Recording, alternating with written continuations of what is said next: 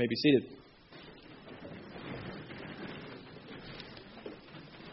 I'm going to ask you to spend the next 17 minutes trying to find Zephaniah in your Bible. Um, for those of you who are digital, it's really easy. Just type in ZEP and you got it, okay? Um, Zephaniah chapter 3. Zephaniah chapter 3. For those of you who don't know where Zephaniah is, it's uh, before Zechariah, if that helps you at all. Um, it may not help you at all. I don't know. Um, Zephaniah is a little book. and in the middle of this little book, there's just three chapters. And what we learn in this book is a lot about what it is to be the people of God. Because the people of God in Zephaniah's day were going through the same thing. It's the same time as like Jeremiah. And so the people of God had turned far from God. They turned away from Him. And uh, little little hint: if you're still trying, having, there's a table of contents at the beginning of your Bible. If you need to use it, that's fine. Mine is on page 1249, if that helps. Okay. Um, so is yours too? If you're in the pew, it's on what page in the pew Bible? 790. Okay. All right. So here we go. Zephaniah in his day, he was a prophet of the Lord. In fact, he was maybe even part of the royal family at some point. Um, but what they're dealing with is the people of God have strayed far from God. They're, they're worshiping the sun and the moon. They're worshiping the way of the world. They're, they're running hard after the things of the world. And God promises destruction. He promises destruction on them. He promises destruction on their enemies. The Assyrians are still strong, and soon they'll be destroyed. They'll be taken down, and the Babylonians will take over. And, and Zechariah or Zephaniah comes in. I see, even messed it up. Zephaniah comes in in this time period in the time period right before a whole bunch of reforms are going to hit the people of God. Little guy named Josiah is going to come along as king. And Josiah is going to be a king who is going to bring the people back to God. And so in Zephaniah, we see in three chapters what happens when you, when you stray from God and when you run away from God and when you deny God as your king, and what happens when the people come back and they're restored. And so in chapter 3 of Zephaniah, we have the restoration of the people of God. And there's such good news in this chapter. So, really, this all comes from the fact that, for those of you, how many of you were here in second service last Sunday? Okay. Um, and probably one of your fears this week was, is Brad going to double up his sermon? You know, probably whatever. Know. Um, in, in actuality, what, what happened this week to me was one of my concerns uh, for us as a, as a church family is that we understand, begin to understand a little bit of what God is doing among us. That we, that we make sure we have the right eyes to see what God is doing among us. Because what happened last Sunday um, was what God has designed us for to worship Him in spirit and in truth. And uh, it's not going to mean that every Sunday there won't be a sermon because we're so moved by what God is doing in our midst. But one of the things I've had to learn over the past 15, 20 years is that it's not what I say is not what is important. What happens here is not what's important on a Sunday morning. It's what God's Spirit does that's important. I want you to know really good news. His Spirit is in you if you are His child. The same Spirit who moved many to tears last week is the Spirit who lives in you. And so that experience we had last week should just be part of the reality of living in Christ Jesus. And we're so wowed by it because we don't experience it that often. So I started asking myself the question why don't we experience it that often? I think that's a fair question, right? When, when we're so overwhelmed when we do the question is why, why don't we experience that joy, that overwhelming joy of the Lord more often? Why is it that we come in and we're so serious all the time about the things of God? What is it about us that causes us to run away from what God has promised us His presence and His power and His Spirit and His joy? What is it that causes us to grab on to other things? And I began to deal with that in my own life. And, and I think as this sermon unfolds, you'll see a little bit of what God's been doing in my life. But I, I, I kind of got to this point where I started thinking about my life and those that I've talked to. And, you know, as I began to understand that we're going through this series of getting to know who this King of Glory is, I, I began to understand that you know, I stand up here every week and I say, it's not just knowing about God, it's knowing God. The goal is to know God, not just know His names and know about Him from the Bible. We want to know Him. We want to be intimate with Him. We want to be close to Him. We want to grow in knowing Him. And we want it to be a relationship. And I'm not sure if we know how to do that. I think, I think what's happened is we've put the cart before the horse in Christianity, in our churches, and in our Christian lives, to the point that we think there's some formula for this relationship that we have to figure out. And when we figure out that formula, like if the band plays in a certain way, then it's going to happen. Or if we sing a certain song. Some of you may have come back this week and be like, ah, oh, we didn't sing that song for last week. Right? If We just had that experience again, and we think there's a formula to it. And I want you to know we have flipped that on its head. Because there is no formula to God moving. There is a great freedom in God moving and God working. And I want us to experience that freedom. So it, it, when I look for trying to find my joy in God, I've learned that getting to know God brings joy. But the problem with that is, uh, if you're like me, I grow really tired and really weary really quickly. Anybody else with me? Like when I'm seeking after the Lord, anybody? Because if not, I could just go home right now. And you're all like, okay. Um, no, I, I do. I, I'm like, I, I want to find my joy in the Lord, and then all it takes is the world, like one thing. I mean, it could be like the slightest thing, and it's like my focus is gone, right? And I and I beat myself up for it. I, I read a quote this week, and it went something like this. I'll just try to remember it. Um, it said, "If you're disappointed in yourself, that means you believed in yourself."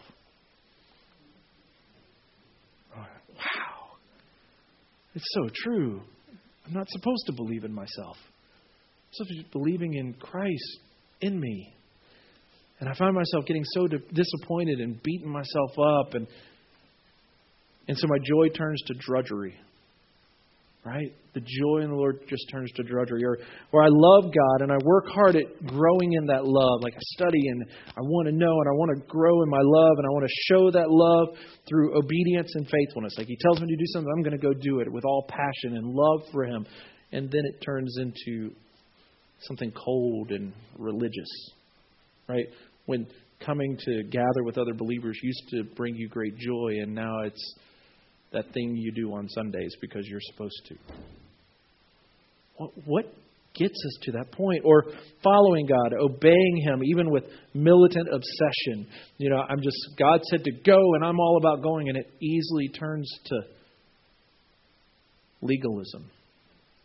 Where if everybody's not doing the same thing I am the same way I am, they're obviously not as spiritual as I am. When really it's just taking my eyes off the prize. What drives us to that? When we when we're told by Paul that boasting should be in the cross, and so we boast in the cross of Jesus Christ, and then we come to this time of the year and we go to a Good Friday service and we find ourselves openly weeping over the cross and what Christ has done for us, and our weeping isn't out of joy because even Jesus, for the joy set before him, endured the cross. And so we look at the cross and we don't find it as a as a joy to know that our Savior gave Himself. We see it as a as shame. Have you been there? You just lost the joy of your salvation, and it's just drudgery, legalism, blaming others, beating yourself up. Where's the freedom? Well, I believe that at the center of each of these crises, because I do believe this is a crisis, there's one thing we make the center of our joy, of our existence, of our love, our, of our following, of our Christianity, we make it our activity. This is what it looks like. We sing songs. We're like, um, you know, God has done this for me. Now I got to go, right? And we're rah rah. Let's get this done for Jesus. All of the Bible tells us that Jesus is the one doing everything, accomplishing it all.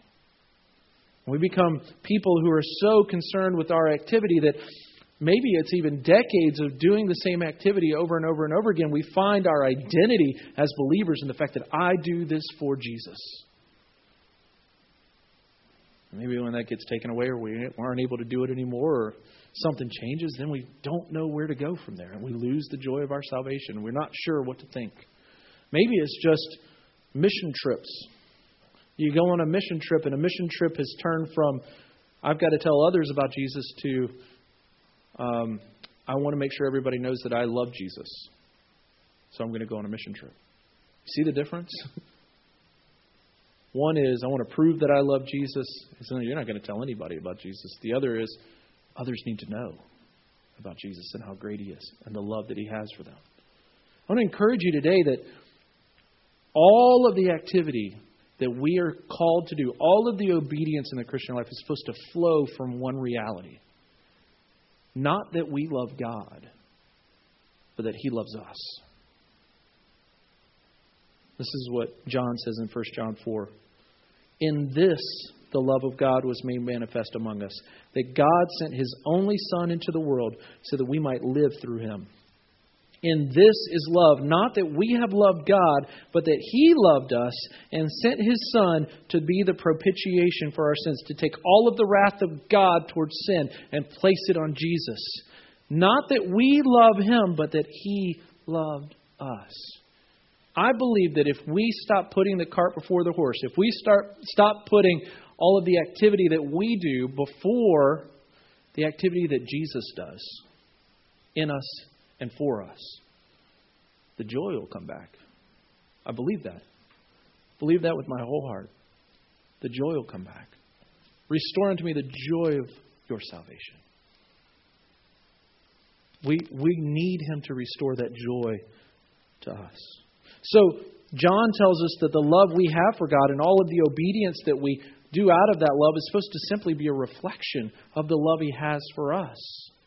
And I will tell you that a love that comes from any other place, an obedience that comes from any other place, is anemic and it is weak and it will weary you. It will tire you out. You will not be free because you're trying to find life apart from the vine.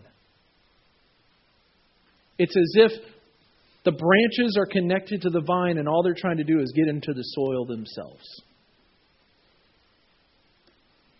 I want you to know life is in the vine. Joy is in the vine.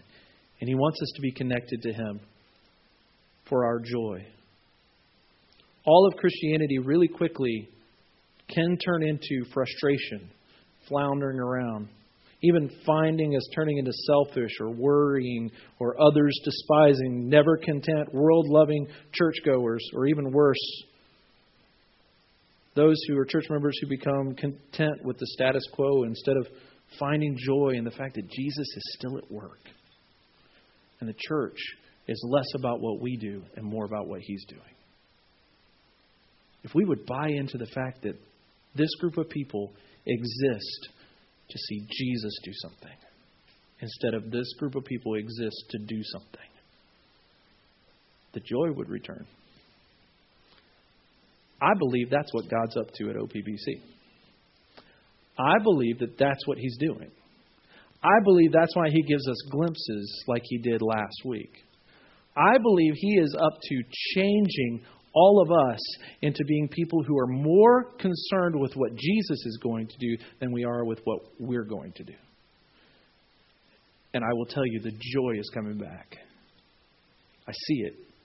I see it in relationships. I see it in our growth groups. I see it in the fact that every Sunday, even if I preach till 12:20, everybody just hangs out for another 30 minutes.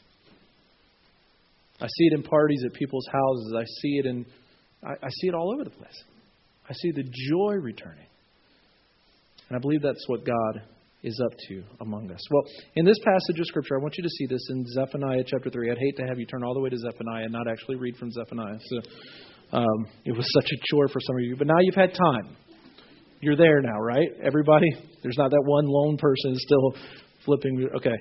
Zephaniah chapter 3, verses 14 through 19 says this. Sing aloud, O daughter of Zion. Shout, O Israel. Rejoice and exult with all your heart, O daughter of Jerusalem. The Lord has taken away the, puni- the judgments against you. He has cleared away your enemies. The King of Israel, the Lord, is in your midst. You shall never again fear evil. On that day it shall be said to Jerusalem, Fear not, O Zion, let not your hands grow weak. The Lord your God is in your midst, a mighty one who will save. He will rejoice over you with gladness. He will quiet you by his love. He will exult over you with loud singing. Just like highlight that, underline it, put stars next to it, like copy it on every other page of the Bible where He ever tells you to do anything, because this is what God thinks of you and me if we are believers in Christ. This is how we have been restored to Him. He says, I will gather those of you who mourn for the festival, so that you will no longer suffer reproach. Behold, at that time I will deal with all your oppressors, and I will save the lame and gather the outcast, and I will change their shame into praise and renown in all the earth. At the heart of God's relationship to us, I believe there are three things we want to see from this passage, and especially from verse 17. If you just look at verse 17, you'll see these. That God's relationship with us and God's heart for us is wrapped up in this. First of all, his distance from his people. Look at verse 17. Look at what it says. The Lord your God, a very personal God, the Lord your God, Yahweh, the never changing, self existent God, is your God. Where is he? Is he far from us? What does it say? In your midst. He's right in the middle of us. He's not distant from us. He's not angry with us and going and locking himself like a brat in his room. He's not saying, No, you, you didn't treat me the right way and pouting and stomping off. He's in the midst of us. Which, if he's in the midst of us, what does that mean? That means if he, he's not allowed to be around stuff like us because of how bad we are. So he had to do something to make it possible for he, him to be among his people. And what is, he, what is it that he did? You can see it right here in the passage. Look at verse 15. The Lord has taken away, the Lord, the same one who is your God, who is in your midst, has taken away the judgments against you. You are innocent before God. That's what he's done. So that he can be among you. He can be in your midst. He can be right in the middle of us. And that's not just when we gather on Sundays, that's every day. He is in you. If you are one who has come to Christ by grace alone, through faith alone, in Christ alone, He is in your midst. He is right in the thick of it. When you're by yourself in the car, He is in your midst when we're together, when you're in a growth group, when you're with your family, when you're at work. He is with you. He is not distant from us, He is present with us. But we also see His power. We see his dominion and deliverance. Look back at what we're told here. It's not just that he's with us, it says, a mighty one. The Lord your God is in your midst, a mighty one who will save. He's the mighty one. He is the one who is Almighty God. And His almightiness is used to save you. What is He saving you from? He's showing His power and His dominion by, verse 15, clearing away all your enemies. So you never have to fear evil again. By verse 19, dealing with all your oppressors. He has the power to save, and He has the power to deal with all your enemies. I guess my question then for us is what are we worried about? What are we worried about? Because not only does God say, I got the power and I got the dominion, He says, I'm in the midst of you. I'm with you. I, I think what we've done is we've mixed up our image of God and we've made God into the guy who's sitting on the throne, sovereign over all things, arms crossed, and say, Yeah, you guys just wait until I move. You'll regret all that. And he's like the, you know, just the ruler who's distant, watching everything happen, arms crossed, and every once in a while he might like lightning bolt. No, that was fun. But he's so distant from his people that he doesn't really engage himself in what. Look, guys, the church, the people of God, do nothing of worth apart from God doing the work. Nothing. If he doesn't move, we're wasting our time. If he's just sitting on his throne, not ruling and reigning and actively engaged and with his people, let's go home and watch basketball. It's a lot more worthwhile time to be spent there than here. We're fooling ourselves. God is not just full of power, but He's very present with His people. So I'm just wondering what we're worried about all the time. We look at the world and, oh, it's just so awful. Yeah, it's awful. You're right. And I want you to know something God is at work to transform that world. You know how He's doing it? He's not just getting us all together as a great army to go and transform the world. He's transforming you and me because we were just as awful. Look at what it says. He's mighty to save. Right? He will save. These are people who needed to be restored to God first. And that's what he's doing, isn't he? He's restoring people to God. He's at work. Has it, have you seen him at work? Have you seen him at work this week? Think about mending relationships. Think about how you're able to deal with that's the miraculous work of God, how you're able to deal with the boss you couldn't deal with last week. Right? How you pray instead of moaning and groaning. That's a miraculous work of God in your life. He's at work doing that because He's present and He's powerful. But I want you to see this because this changes lives right here. Okay? And this may be brand new for the vast majority of you. And I want you to see it. Look at, look at the rest of the verse, verse 17. He will rejoice over you with gladness. He will quiet you by his love. He will exult over you with loud singing. Do we think of God as singing over us? Do we understand how much He actually rejoices over us? Because I think what we've done for far too long in the church is we've made God kind of the killjoy, right? God is standing off to the side going, oh man, one day they'll get it right, I guess. Stupid, stupid people. And he's constantly like throwing the cross up in front. Don't you remember what I did for you? And so we become those people too, don't we? When was the last time you heard somebody say, every time you do something like that, it's, it's like nailing another nail into the cross? I'm sorry. There's no condemnation for those who are in Christ Jesus. And Jesus died once for all. You can't crucify him again. He already did it. He already did it. Does that mean you're you're free to sin? No, it's mean you're, it means you're free to not sin anymore. It means you're free to obey. It means you're free to enjoy Him. When He was far from you, now He's drawn near. He's in your midst.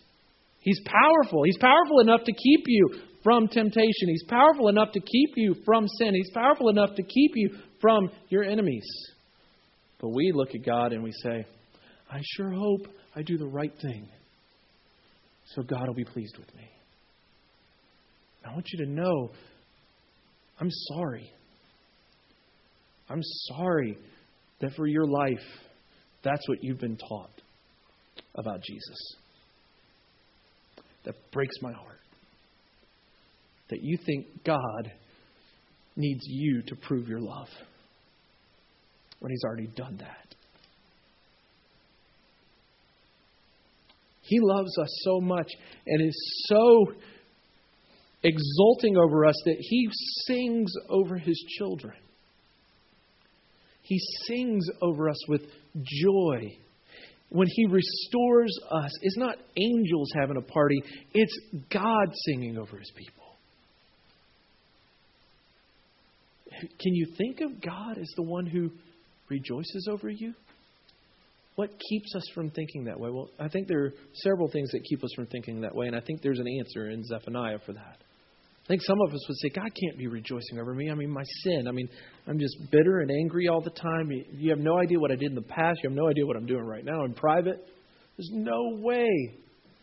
And I would say that if you are restored by the blood of Jesus Christ, and you are in Christ Jesus, a child of God by grace through faith, Verse 15 says, He's taken away the judgments against you.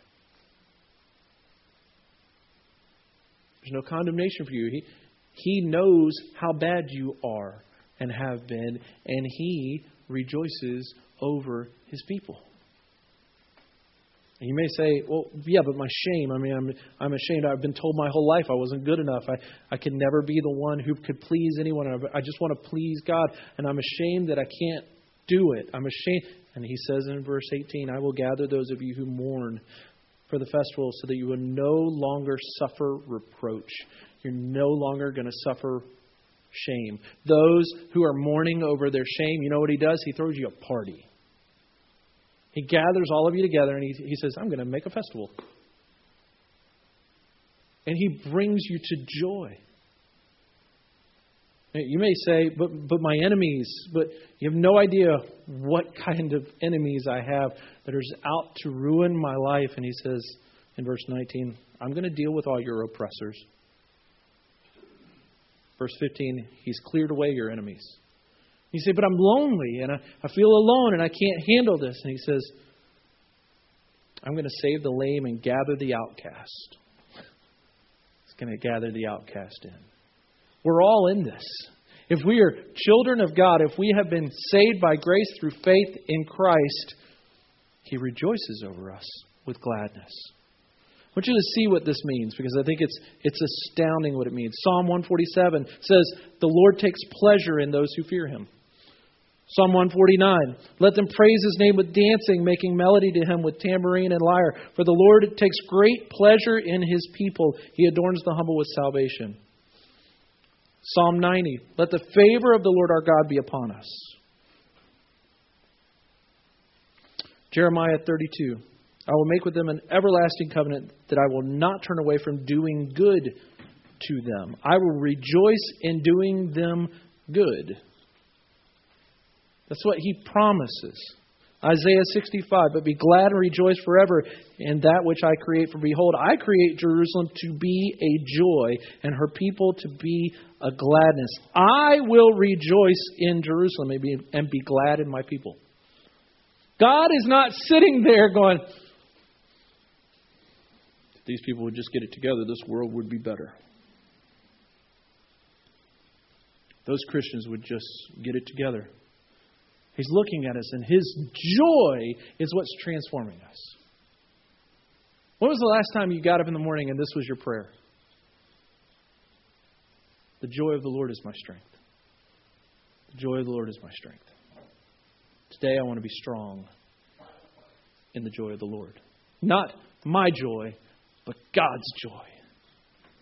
I want the joy of the Lord to be my strength today. Lord, make your joy for me as your child and all that Jesus accomplished for the joy set before him, make that my strength today. So that in everything, I'm not sitting there going, man, I sure wish I do the right thing. Man, I sure wish I do the right thing. But in everything, I'm seeking to rejoice and enjoy God who is rejoicing over me. Matt Chandler, I didn't plan on telling this story, but I will. Matt Chandler tells this story. I think it's fantastic. Some of you have seen it before, and, and I'm not nearly as funny as Matt Chandler. And so, if you want to see it, I, I'll post the YouTube video or something about it. But it's great. It's when we have kids, right, and they learn to walk. It's pretty amazing. They learn to walk, right? They stand up in their big heads, lean forward, and it's just a, and it's just kind of happens at some point. Once your big head leans forward, the foot has to come out. So it's not really. It's just what happens physically. At some point, they stumble forward. But the point is not that kids walk. The point is what happens when kids walk. Parents are all gathered around the kids on the edge of the couch, and he turns around and he starts, and he takes two steps and he crumbles to the ground, bangs his head, and the parents don't go, idiot. What's wrong with you? What do you do? He walked. Right? It's like a party. Everybody's putting it on YouTube. You walked. Share it with your Facebook friends. You walked. And you set him back up and you try to get him to do it again, and he just kind of, right? That's great. Nobody's sitting there blaming each other for how bad of a walker the kid is. They're just rejoicing over the fact that he's walking. God is not sitting there as you stumble going, idiot. He's saying he walked. And the accuser is telling you, oh, but he's no good at it. He's saying, no, I, that's Jesus walking through him. That's I'm giving him the strength to do that. He rejoices over his children. He doesn't just rejoice, he sings over his children. And I want you to get this picture, okay? I think John Piper put it really well. When God spoke at the beginning, what happened? Everything in all creation came into existence. What do you think is going to happen when he sings? If speaking brings heaven and earth into existence, Could it be that as he's singing over his children today, as he's singing over you and me today, he's doing exactly what Jesus promised and preparing a new heaven and a new earth? Preparing a place for us to be with him? That as he's rejoicing over us, he's preparing a place for us to be in his joy forever? So, what does it sound like for God to sing? I just want you to spend this week imagining that. What would it sound like for God to sing? Because it doesn't just say that He's singing, it says with loud singing. He's rejoicing over us with loud singing. This is what Piper says. He says, When I think of the voice of God singing, I hear the booming of Niagara Falls mingled with the trickle of a mossy mountain stream. I hear the blast of Saint, Mount St. Helens mingle with a kitten's purr. I hear the power of an East Coast hurricane and the barely audible puff of a night snow in the woods. And I hear the unimaginable roar of the sun, 865,000 miles thick, 1,300,000 times bigger than the earth, and nothing but fire, a million degrees centigrade on the cooler surface of the corona. But I hear this unimaginable roar mingled with the tender, warm crackling of the living room logs on a cozy winter's night. He sings loudly over us, and then look what it says. And he quiets us with his love. He's the God who sings great joyous songs over us and sings lullabies to us too. He loves us and enjoys us so much that he can't stop expressing it, and sometimes he just has to sit and watch. Have you been in that position with your kids or with someone you love? You just, not in the creepy way, but in the really beautiful way, just can't stop looking at them and just enjoying them? Our God rejoices over us with gladness. He exults over us with loud singing. Does that just leave you a little bit staggered to think that with all you've done, with all I've done, with all we've done, He can't stop singing over us? He can't stop rejoicing over us. What does that mean? What that means is you and I had nothing to do with pleasing Him. Jesus had to do all of that. So he's pleased with us today. He's rejoicing over us today because of what Jesus has done in our place. So this this week, when you're struggling in temptation and sin, realize that He's with you and He's powerful enough to save you from that. And then call out to Him. Say, God, draw me close to you. Sing over me today. Make, restore to me the joy of your salvation. Let, when you're struggling with self righteousness this week and saying, Well, I'm better than that person. Lord, return to me the joy of your salvation. The joy of the Lord is my strength. I think when we do that, we're going to be understanding more and more of what it is to drink from the fountain of joy, the real fountain of joy. Randy Alcorn put it this way because Our Lord is the headwaters of joy. Too often, we look first to the lower streams to find joy. And what happens with those lower streams is they're all polluted. But if we want real joy, we got to go to the source of pure joy. And God does not relegate us to the lower streams. He says, Come and drink. Come and drink of the joy of my salvation. Sometimes in moments of pride, we need to fear Him and repent. Other times, in moments of brokenness and despair, we need to just bathe in His grace and see His smile and hear Him say, Well done, we need to cast our cares upon Him because He cares for us. Come unto Him when we're weary and heavy laden, and He will give us rest. I don't want this to be one of those rah rah Jesus, you know, Joel Osteen type moments for us. But I want us to make sure we understand something. And I heard this this week. Some of you have already seen this. It's a new album that's, that came out this week by Rend Collective, an Irish band. And in their promo video, this was said, and I'm telling you, when I heard it, like I I can't stop thinking about this statement. I just can't stop thinking about this statement over and over and over and over again. It comes to my mind. I want you to hear this. He said that in their community of faith, they had to come to a realization that seriousness is not a fruit of the Spirit. Joy is. Let me make sure you understand what I'm saying. Remember when Jesus rose from the dead? Remember that? Remember the story? Remember the women couldn't contain themselves?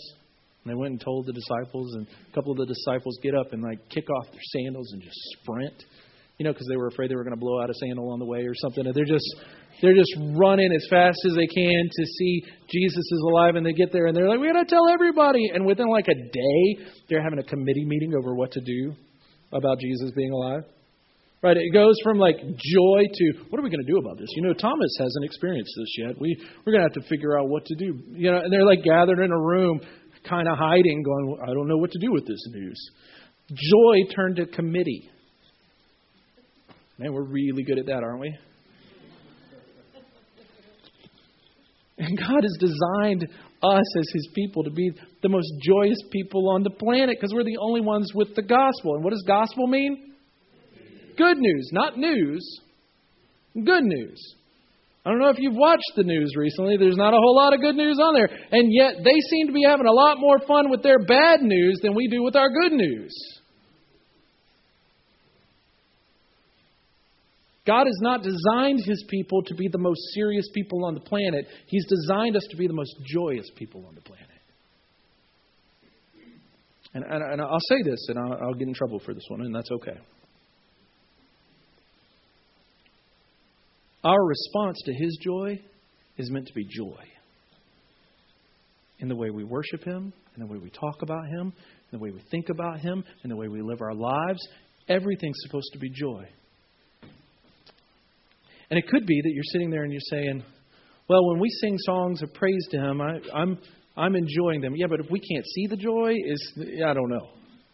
Like if other people can't see the joy, how are we going to know there's joy there? This is all there is to it.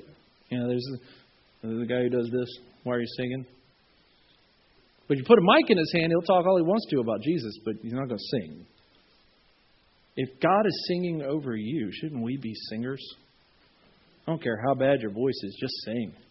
And if you sit there and say, well, praising the Lord and raising my hands and singing loud is not in my personality, I don't really care because it's in His personality. And the more we get to know Him and His Spirit resides in us, who are we supposed to look like? Us or Him? The more we understand how much He rejoices over us, the more we will be uncontainable in our joy. That's what I want for you. That's what I want for me. That's what I'm learning right now, is what it is. And I'll apologize for taking too seriously things that are supposed to be good news. Things that are supposed to be joyous, we just take too seriously sometimes. Let's change that. Let's change that. I think God's at work doing that. I think He's breaking down walls. I'm going to ask you to pray with me today that God would break down those walls in your life. That He would replace seriousness with joy. That He would replace your personality with the joy of His salvation. That He would replace your desires with His greatness and His glory. Let's pray. Father, I pray that we would be people transformed, not willing to settle for how we are now, but wanting to rejoice and drink deeply from the headwaters of joy. Make us into your image so that we will be singers in joy. We pray in Christ's name.